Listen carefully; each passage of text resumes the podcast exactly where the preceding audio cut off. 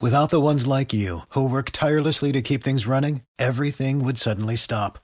Hospitals, factories, schools, and power plants, they all depend on you. No matter the weather, emergency, or time of day, you're the ones who get it done. At Grainger, we're here for you, with professional-grade industrial supplies. Count on real-time product availability and fast delivery. Call, clickgrainger.com, or just stop by. Grainger, for the ones who get it done. This podcast is sponsored by Talkspace. May is Mental Health Awareness Month, and Talkspace, the leading virtual therapy provider, is encouraging people to talk it out in therapy.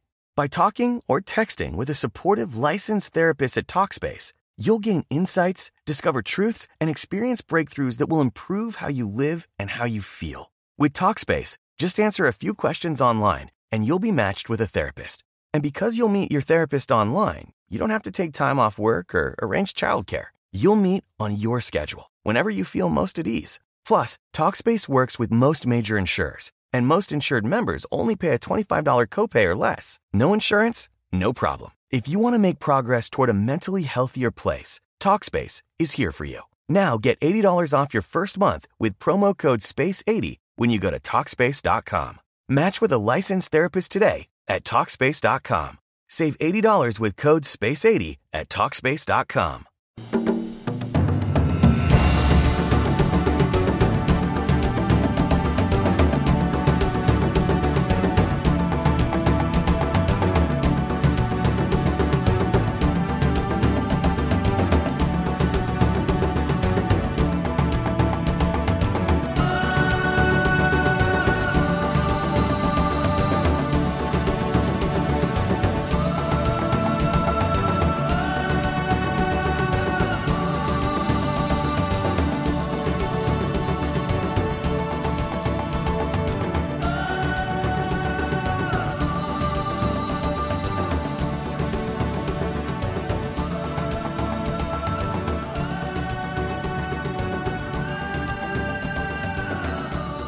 Welcome to the Over the Consciousness Transforming Podcast for exceptional 21st century living. We have a favorite author of mine back. We're going to be speaking today with Marlene Seven Bremner, and we're talking about her latest book, The Hermetic Marriage of Art and Alchemy, Imagination, Creativity, and the Great Work. For those of you who remember, she was on in January of 2023. And if you don't remember, listen to that podcast. It was absolutely fabulous. And that's going to dovetail into this work that she's talking about today. And folks, if you're looking for a book for the fall and winter, just to carry you through so you can leisurely read, gain more understanding of yourself and of others, this book is the great book to do that, okay? She presents it in a style that is easy to read, chock full of knowledge, will send you down a path of deep thinking. And because you think deeply and you use your imagination a little bit, it's going to bring about great change. And we're going to delve more into that in a moment, but it's a great book for your fall and winter reading list. Now, the information shared on Get Over It uses intuitive and pragmatic insight to help you shift your consciousness to break through the blocks and release energy that is no longer needed. Yes, we're going to help you let go of the BS that's been holding you back. But you guys know I always ask, are you truly ready to? And by the way, folks, BS is belief system. A bit about me for my new listeners, intuitive since birth. I'm a third generation intuitive with over 3 decades of experience supporting people to break through the blocks along their path. I'm a strategist for personal and professional transformation, revealing cutting-edge information that enables you to prosper and thrive. I spent 25 successful years in corporate America as an executive sales professional, and I'm the founder of Healing Visions Ministries and the Northern California Children's Education Network, a 501c3 nonprofit. I provide consultations and healings in all areas of life that heal the mind-body-spirit connection, allowing you to live your very best life. My clients say that I keep it real while providing them with accurate information to assist them along their journey as a spirit living a human existence, but they also say If you really don't want to know, don't ask Monique. My background includes a doctorate in metaphysics, Reiki master teacher, ordained minister, and clinical hypnotherapist. So whether you are stressed, depressed, or possessed, I can help. To find out more about me and what I offer, go to my website, and that's moniquechapman.com. I'm going to invite you to like and follow me on Facebook and LinkedIn. My guest today, Marlene Seven Bremner, is a self-taught oil painter, author, poet, and musician, exploring esoteric themes arising from her study and practice of Hermeticism, alchemy, magic, astrology, and mythology. Seven developed her painting career in the Pacific Northwest, showing her art in both group and solo exhibitions along the West Coast and internationally.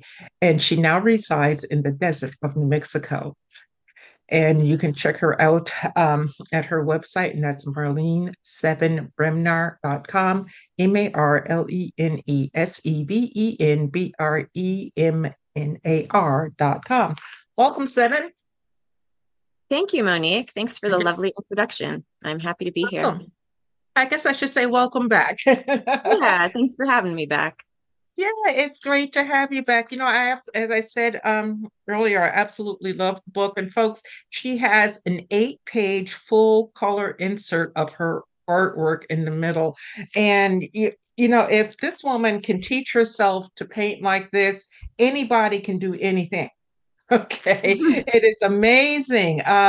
Before we get into the nuts and bolts of your book, let's talk about your art for a moment. How did you develop it so wonderfully?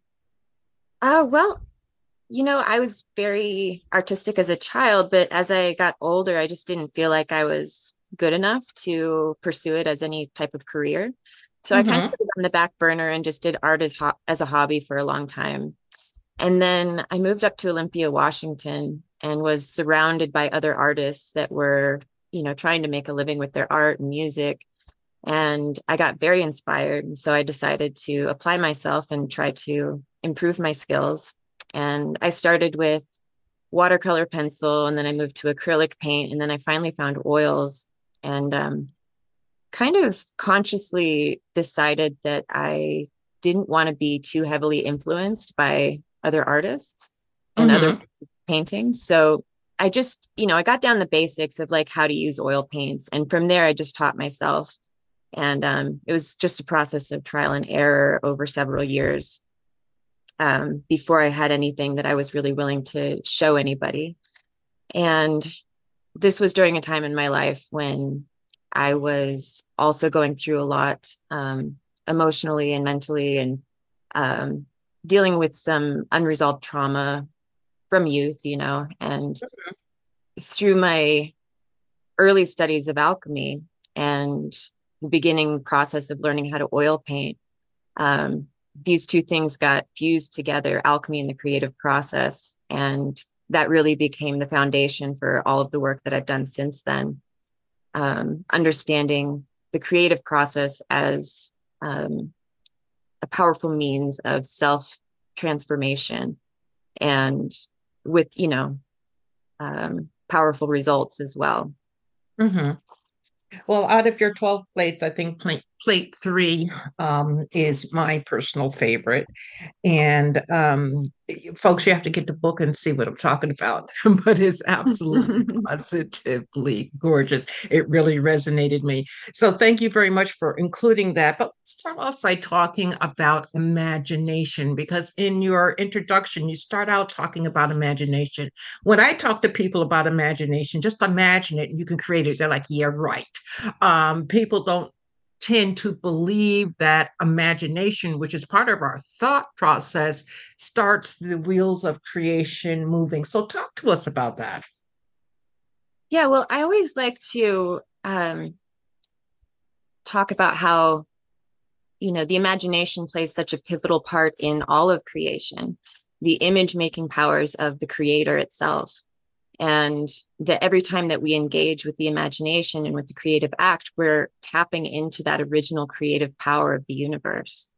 And yet, in the current paradigm, and especially since the Enlightenment, the imagination has been sort of cast into the dung heap and considered to be unreal and something that's not really that valuable, even though it really is. And it comes into play in so many ways. We just don't tend to acknowledge it as much. You know, even in the scientific method, like imagination and fantasy plays a big part in innovation and coming up with ideas that are then tested through the scientific method. So it's really just a matter of shifting our perspective around it. And instead of saying, oh, that's just your imagination, you're imagining things, seeing it as really a divine faculty that we have and a great power. And when we're doing any sort of spiritual or magical work, we're using the imagination to connect with higher beings and higher aspects of the self. And through visualization and all of that, we're able to envision different forms and engage with them through that means. Okay. What do you say to the person who's been brought up in a strict religious background? And I'm talking about organized religion, no matter what flavor, and they have a certain BS belief system, and they feel that their belief system doesn't allow for the imagination because it's not solid, if you will. Yeah, that's an interesting question. I mean, I feel like that would be a very limited experience of reality. And I don't really think that we can fully separate ourselves from the imagination. I think it's always active, whether we're aware of it or not. And, you know, it's a matter of how consciously we use it.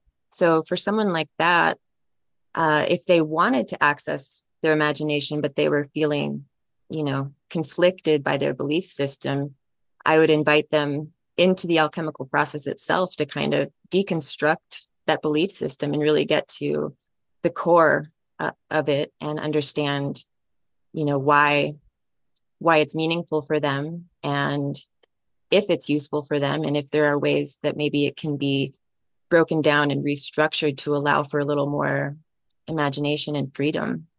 Mm-hmm. Well, you know, to me, as I was reading the book and contemplating it, you know, I was thinking that even those thoughts that go on in your head, if they're not of the past, or even sometimes the past, like you have a disagreement with someone and you start thinking, well, I could have said this, I should have said that. In a sense, that's your imagination, right? Exactly. Yeah, we do it all the time when we imagine scenarios and we worry about things, or we replay conversations, or we project into the future about conversations that might happen, that haven't happened yet. And every time we do that, it's in a way we're casting a spell, especially if we infuse those thoughts with a lot of emotional energy. So one of the things with the alchemical process is purifying the mental realm. So really becoming self-aware and observing our thoughts and catching ourselves when we get stuck in these kind of repetitive loops, because as we get stuck in those and we infuse them with all of this emotional energy, we're actually giving them power to become manifest in reality. And if these are things that we don't want to happen, then that can be a dangerous situation. So the more we can kind of distill our thoughts, clarify them, and restructure them in a way that's actually creating positive, healthy, beautiful scenarios for ourselves and for others, the more we'll see that reflected in the external world. Okay. Well, let's back up a little bit and let's talk about the great work in alchemy. In the book, you describe 4 stages of the great work. Talk to us about them and how we can integrate them into our lives today. High level, because folks, this runs deep. So she's going to give you a high level overview. Yeah. So the 4 stages originally referred to transformations within the alchemist's vessel. And that might have been a plant material or a mineral or a metal. And what they observed was a series of color changes. And there's slight variations on the color changes, but it's generally agreed that it moves from black to white to red. And then in the older traditions, I think they go back to Heraclitus, there's a yellow stage between the white and the red. So it's black, white, yellow, red. And these all have different sort of alchemical processes that go along with them. And the beginning of all of it is in the darkness and the blackness. And this relates to the prima materia, the first matter of creation. And so the alchemists were very preoccupied with obtaining the prima materia and beginning the great work. And I relate the prima materia to that darkness within us, that generative place, the unknown and the mystery where all of creation arises from within us, and also the unconscious parts of ourselves, the hidden parts of ourselves that are waiting to be discovered. And so in a sense, it's like we go into the depths of the earth and we extract these raw metals that have been just waiting there for us to find them. And we call them out and we submit them to different processes of transmutation and refinement and separation and coagulation. And then we bring them back together. And all of this unfolds throughout the four stages of the work, but it begins with that darkness. And so in one's personal experience, this might just be a time of deep reflection. It could be a time of depression, anxiety or fear. It could happen in someone's life after a great loss.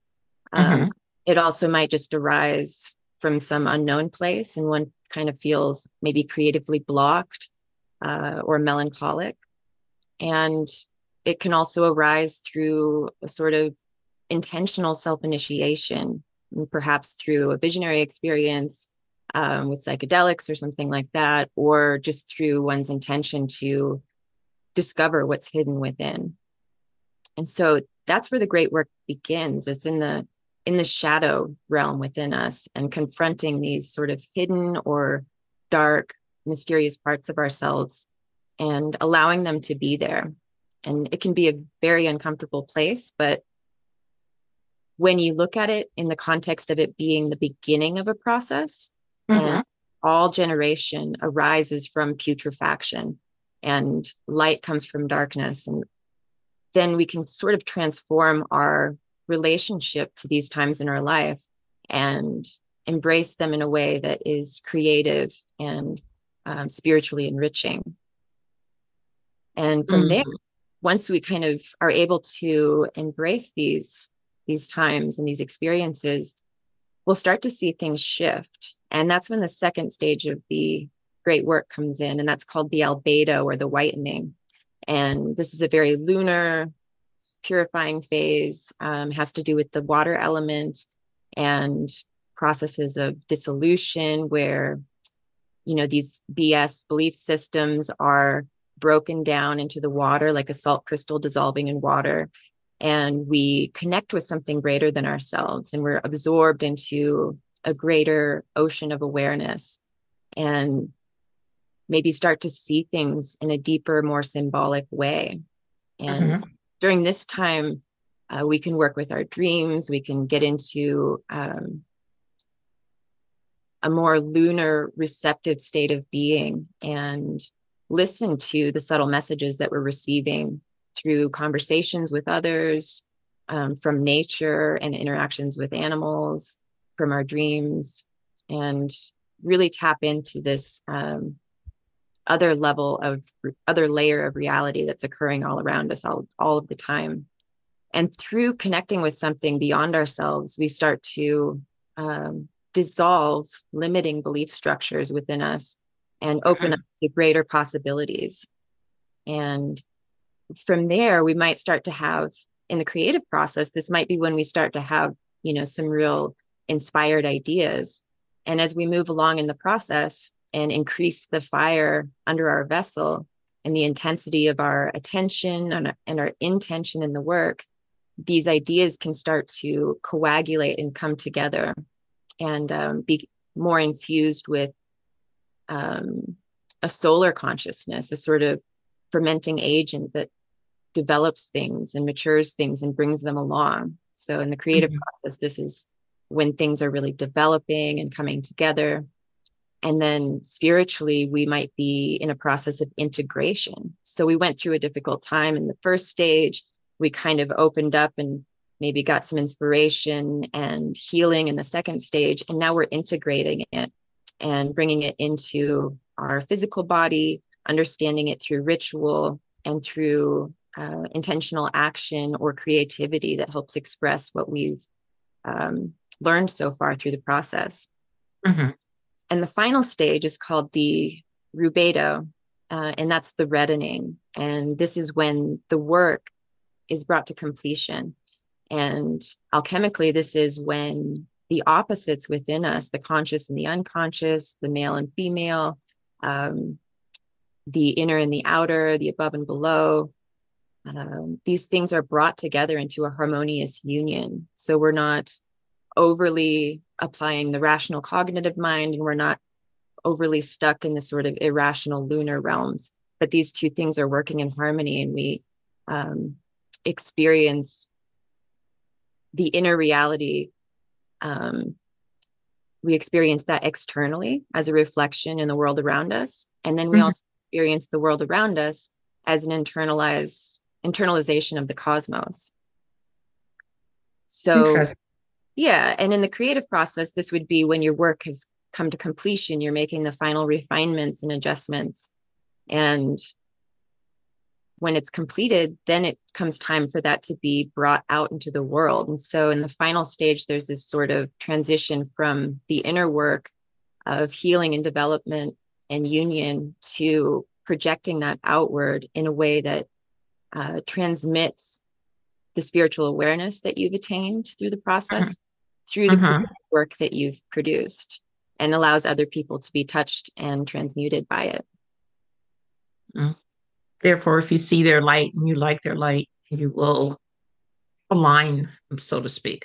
Yeah. Yeah. Okay. Now, what do you say to the person right now who's really floundering, they're struggling? I mean, between all the crap that's going on in the world, whether it's politics or war or the climate change or climate change deniers, what do you say to the person who just, they're struggling, they want to wrap their mind around something positive and moving forward, but they keep getting caught up in the lower vibrational energy that mass media is putting out there? What would you say to them to help them jump that chasm so that they could have more positivity in their lives? I would say we need you. We need you to be fully realized. We need you to open up and express yourself and express the unique essence that is you. And we need to be aware of what's going on. You know, we need to be in touch with the things that are happening in the world and in our communities. But if the awareness of those things is dragging us down to the extent that we're not able to contribute by being our fully realized, authentic, genuine, unique expression of divine light that we're meant to be, then we're not doing what we can to change the situation. Because I feel like that's really the core of transmuting the collective reality that we're experiencing, is everyone on an individual level getting in touch with that deeper core essence within them and allowing that to unfold and express itself through everything that you do. And yeah, we need you. We need you to be here fully present and engaged so that we have a chance to turn things around. Do you think it's too late? I don't. I have, it may be a hopeful perspective, but when I think about everything that's going on in the world, I really feel like we're in a collective process of going through that first stage of the opus, called the nigredo, or the blackening. And with social structures, political structures, all of this is sort of breaking down, and we're dealing with the fallout from that. And there's a lot of polarization, which is another thing that goes along with that first stage, where we kind of feel polarized within ourselves. And we're feeling that on a collective level, but we need to go through that process. Things need to die away and be, you know, broken down so that they can be restructured into new, more coherent forms that actually support the whole. You know, interesting that you say that, because there's been a lot of earthquakes. And at the time of this taping, there was a huge earthquake in, I think, Morocco, someplace over there. And, you know, great devastation. I mean, a lot of people perished. And, you know, they agreed on a metaphysical level to come in and have this experience and move on. And like you said, newness can come from destruction. But how do we, in a sense, construct or deconstruct things in our lives that we feel are holding us back in order to have that renewal and use the imagination to move forward? Well, first of all, I think it's a matter of becoming aware of those things. And becoming aware of those things might require taking some time and slowing down a little bit and, you know, being in the uncomfortable space of just looking at the self, observing the self. And anytime that we feel, you know, anxious or tense, or we're having a difficult time in a relationship, or there's conflict arising, you know, in our work environment or in our personal sphere in any way, these are things that we can look at and sort of self-reflect. And if we see someone else as embodying something that we don't like, maybe it could be a projection of ours, you know? And so taking some time to self-reflect and say, maybe that's something within me, and how am I acting in that way or behaving in that way in a way that I might not be conscious of. So it's really just a process of self-reflection and getting in touch with the things that might not be obvious to us on the surface. And, you know, this takes work. It takes the willingness to sit with uncomfortable feelings and to acknowledge the darkness within us, to, you know, engage with our own shadow and kind of embark on that underworld journey to where we meet that dark twin of ours, you know, and bring it into the light so that instead of it working against us unconsciously and manifesting in all these sort of unpleasant ways in our experience, we bring those shadows into the light and they become allies of ours because we understand them and we can embrace them with love without giving them the power to hurt us or destroy us. But we embrace them with love and hold space for them so that they can be an integrated part of us. Okay. Well, you know, since 2017, there's been a lot of, I'm going to say, the darker energy coming to the surface, which I think is a good thing because you need to understand everything that's going on. But how can we get to the point of transmuting the darker, denser energy for ourselves, because we can't do it for anybody else, so that we can, as a mass, a group, elevate ourselves? It's like, you know, I look at this exploration of the shadow self as like the first step of ascension, where we, you know, see it, understand it, and then move on. What are your thoughts about that? Yeah, I think once we get in touch with it and we have an awareness of it, then we can begin to break it down. We can look at maybe where it originated from. And, you know, in therapy, this is a big thing. You look at your childhood and like the roots of your trauma and that sort of thing. And that can be really, really beneficial. So long as we don't get stuck in the blame game where we don't take responsibility in the present moment for how we can shift this and transmute it. So becoming aware of it, understanding maybe where it came from, understanding what these shadow parts of ourselves need in order to be nourished, and then making some changes in our lives to address that. And yeah, from there, I think engaging creatively in some way or working in the physical world in some way to almost like a ritual of integration and acknowledgement for these parts of ourselves. So in the creative process, whether you're working in your garden, making a painting, making music, working on a piece of writing, working on your business, you can kind of infuse these shadow forms that you're wanting to integrate into that process and allow it to inspire you and help you express that in some way. And once we can get that externalized in some form of expression in the outer world, then we can look at that as a reflection, and it will start to communicate back to us. And this dialogue unfolds between the inner and outer. And I think that's really where that transmutation happens, is when we start to understand the relationship between what's happening within us and what's happening outside of us, and vice versa. Okay. So yeah, I think finding some way to ritually acknowledge these parts of ourselves and give them a space to be transmuted. Okay. Well, in your book, you talk about the importance of dream work, and I'm looking at that as something that is within. But, you know, you can have the wonderful dreams where everything is light and fluffy, and then you can have the hellish nightmare. How do we integrate both ends of that spectrum to help ourselves move forward? Well, I think all dreams, whether they're scary or really beautiful, have something to teach us, something to communicate from the unconscious side of ourselves.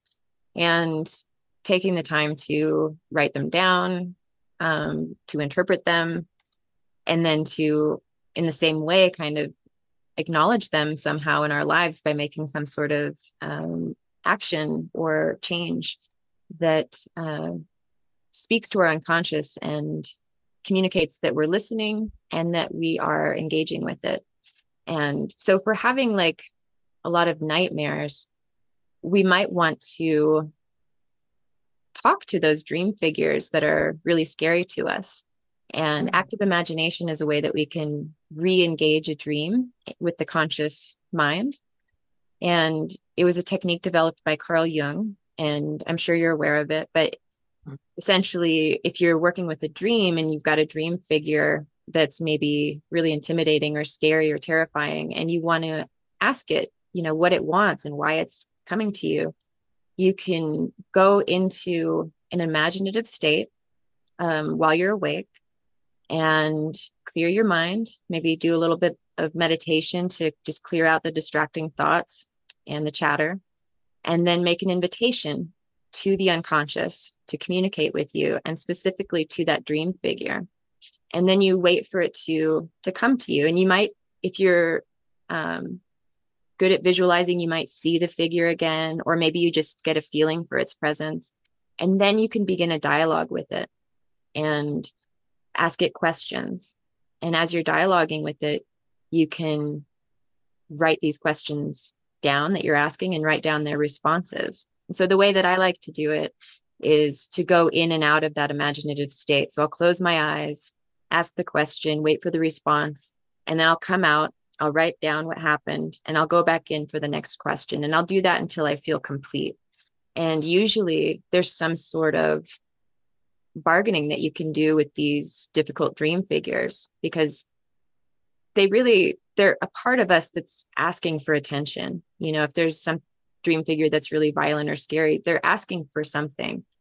And through this active imagination, we can determine what that is and come to terms with them in a way that we can give them something that will satisfy their needs, while also resolving these bad dreams that we're having with them. So what I gather from what you're saying, no matter what we do, everything truly boils down to the imagination and how we intend to utilize it. I think so. Because yeah, when we're engaging with these inner parts of the self, we're using the imagination. And then when we are wanting to manifest something or create something in our lives, we're engaging with the imagination. And they're just two different ways of using the imagination. One is for internal communication and understanding and learning about the self. And the other is for creating something that we want to experience or a desire that we have, and bringing that forth into reality. And all of this goes along with an intentional use of the imagination.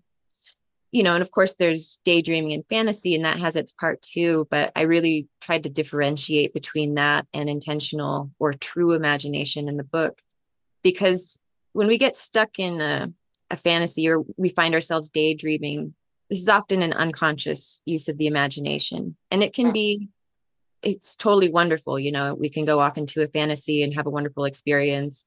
Or sometimes maybe we go into a sort of nightmare fantasy where we start imagining terrible scenarios. But the problem with that is that we're doing that unconsciously. And if we're doing it with a lot of emotional feeling wrapped up in it, then it could have problematic results. Why is it that family members tend to have horrific dreams or sometimes even thoughts about things happening to other family members? And it's not, I don't think it's an intentional thing. Maybe it is, but I don't think it's an intentional thing. They just think the worst is going to happen to them, where it's an accident or something else bad happens to them. Why do they do that? Because to me, that's projecting negative energy onto them. Yeah. I mean, there's a saying, I'm not sure where it comes from, but worrying is like praying for what you don't want. And I think that's very true. And we tend to do that, I think, because maybe if we imagine the worst possible scenarios for a loved one or for ourselves, then we're somehow preventing it from happening. I think maybe there's some sort of logic there. But, and I used to do this a lot, actually. I would catch myself and just imagine these horrific things happening and be like, why am I doing this? And over time, becoming more consciously aware of my thought patterns and kind of working to change them, transmute them. One of the things that I've come to do, because, you know, it still happens sometimes where I'll think about something or I'll start worrying about something, but I tend to catch myself pretty quick and just say, nope, that doesn't need to happen. And then instead, I replace that thought with all of the things that I would like to see happen. And I start engaging with that fantasy, you know, and allowing that to play out in my mind. It truly makes a big difference. I have a lot of moms that, you know, work with me, and they're always worried about their kids, whether their kid is 2 or 42.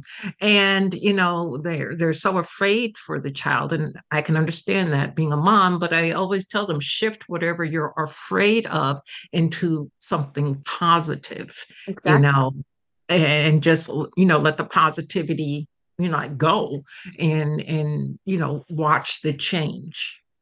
Yeah. And I think for a lot of people, engaging in the imagination in that way is not a familiar thing. But once you get into it and you start imagining all the things that you would like to experience, that you would like to see for your loved ones, that you'd like to see for the world, it fills you with so much positive energy and good feeling. And then you're, you know, if you get really into it and you're doing intentional imagination, like I describe in the final chapter of the book, that feeling of just satisfaction and joy and gratitude fills you up to such a degree that you start to just spill it out everywhere around you. And I don't see anything bad coming from that. Well, you know, in the end of your book, it might be in the appendix, I can't remember, you have a really kick-butt meditation, the elemental meditation. Tell us about that, because I found it to be extremely powerful. Yeah, I mean, I think working with the elements is just super basic to any sort of magical or creative practice, and understanding how each of the 4 traditional elements really plays out in our lives. And so, you know, we've got earth, and that relates to the physical world and to structure and routine and vitality and health, and to our home as well. And then the water element, which is related to creativity and to our emotions and our relationships and to our ability to kind of go with the flow and to express our emotions. And then the fire element, which has to do with our focus and our action, our energy and drive, our ambition, also our ego and our vision. And then the air element, which relates to communication and the mental realm and thought, and to a feeling of lightness and movement and clarity. So if we look at all of those elements and we kind of take an inventory of how they relate to our life, how those elements are being expressed or experienced in our life, maybe we start to see that one of the elements is really deficient, you know, or maybe we start to see that one is really excessive. You know, if we're like super attached to our routine and structure, and we get thrown off anytime there's any sort of interruption to our routine, and it really like just destroys us, then we might want to look at, you know, breaking down that earth element a little bit and balancing it out with some air, or giving it a little water to kind of soften up the earth, you know, break it apart. And so maybe we need to have a little more lightness and movement in our lives with the air element. Or maybe we need to allow for a little more spontaneity and flow with the water element. So I think this is just a really basic way of kind of bringing ourselves to balance. And the meditation is just a way to introduce people to engaging with that level of awareness. Mm-hmm. And folks, the elemental meditation is worth the price of the book alone. I mean, you get ton of other information, but if nothing else, get the book, do that meditation. If you're truly looking to adjust your life, take that next step in your evolution, this meditation will definitely help you. Now, Seven, when we go to your website, what are we going to see there? Well, I've got my art gallery, and so you can see all my paintings in the gallery. I've got information about this book and where you can find it. It's available through all the major booksellers, and also information on my previous book, which we talked about last time I was on the show. Mm-hmm. I've got a shop where you can order prints of most of my artwork. And then, you know, I've got a list of interviews that I've done if you want to hear more about the book and other interviews. A newsletter you can subscribe to, links to my Patreon account where you can actually subscribe to my blog. And right now I'm doing a year-long walk through the decans. So I'm doing a post for every one of the 36 astrological decans. So you can join me on Patreon for that, as well as to see sneak peeks of work that I'm doing behind the scenes in the studio. And yeah, there's more on the website, but folks, take a look. Okay.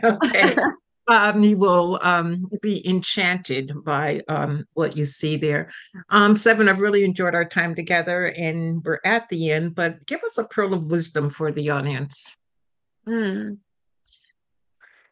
pearl of wisdom for today, and this is coming from my personal experience of preparing for leaving town tomorrow and just kind of going into a total Virgo crazy mode, is to slow down, take a deep breath, and trust that everything is going according to divine timing and divine planning, and that everything will be great. Trust, that big word. Yes. But it's a wonderful word if we can, you know, trust ourselves. Thank you very much for sharing your information today and sharing about this book. And folks, you know, again, great fall winter read. The price of the meditation at the end is worth the price of the book alone. You will get a lot of information that will allow you to grow if you choose to grow. So I appreciate Seven and her time today. I know the audience does too. And everyone, please remember that the most important choice that you can make is what you choose to make important. Consider making the masterful choice of discovering your imagination and discovering the art and alchemy of love. Abundant blessings, light and love to all.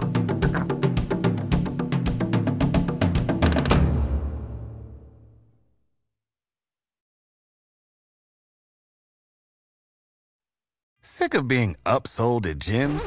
My guy, you're currently a base member. For $90 more, I can upgrade you to our Shred membership. For $130 more, you'll be a swole member. And for just $300 more, you'll reach Sweat Platinum. At Planet Fitness, you'll get energy without the upsell. Never pushy, always free fitness training and equipment for every workout. It's fitness that fits your budget. Join Planet Fitness for just $1 down and $10 a month. Cancel anytime. Deal ends Friday, May 10th. See Home Club for details.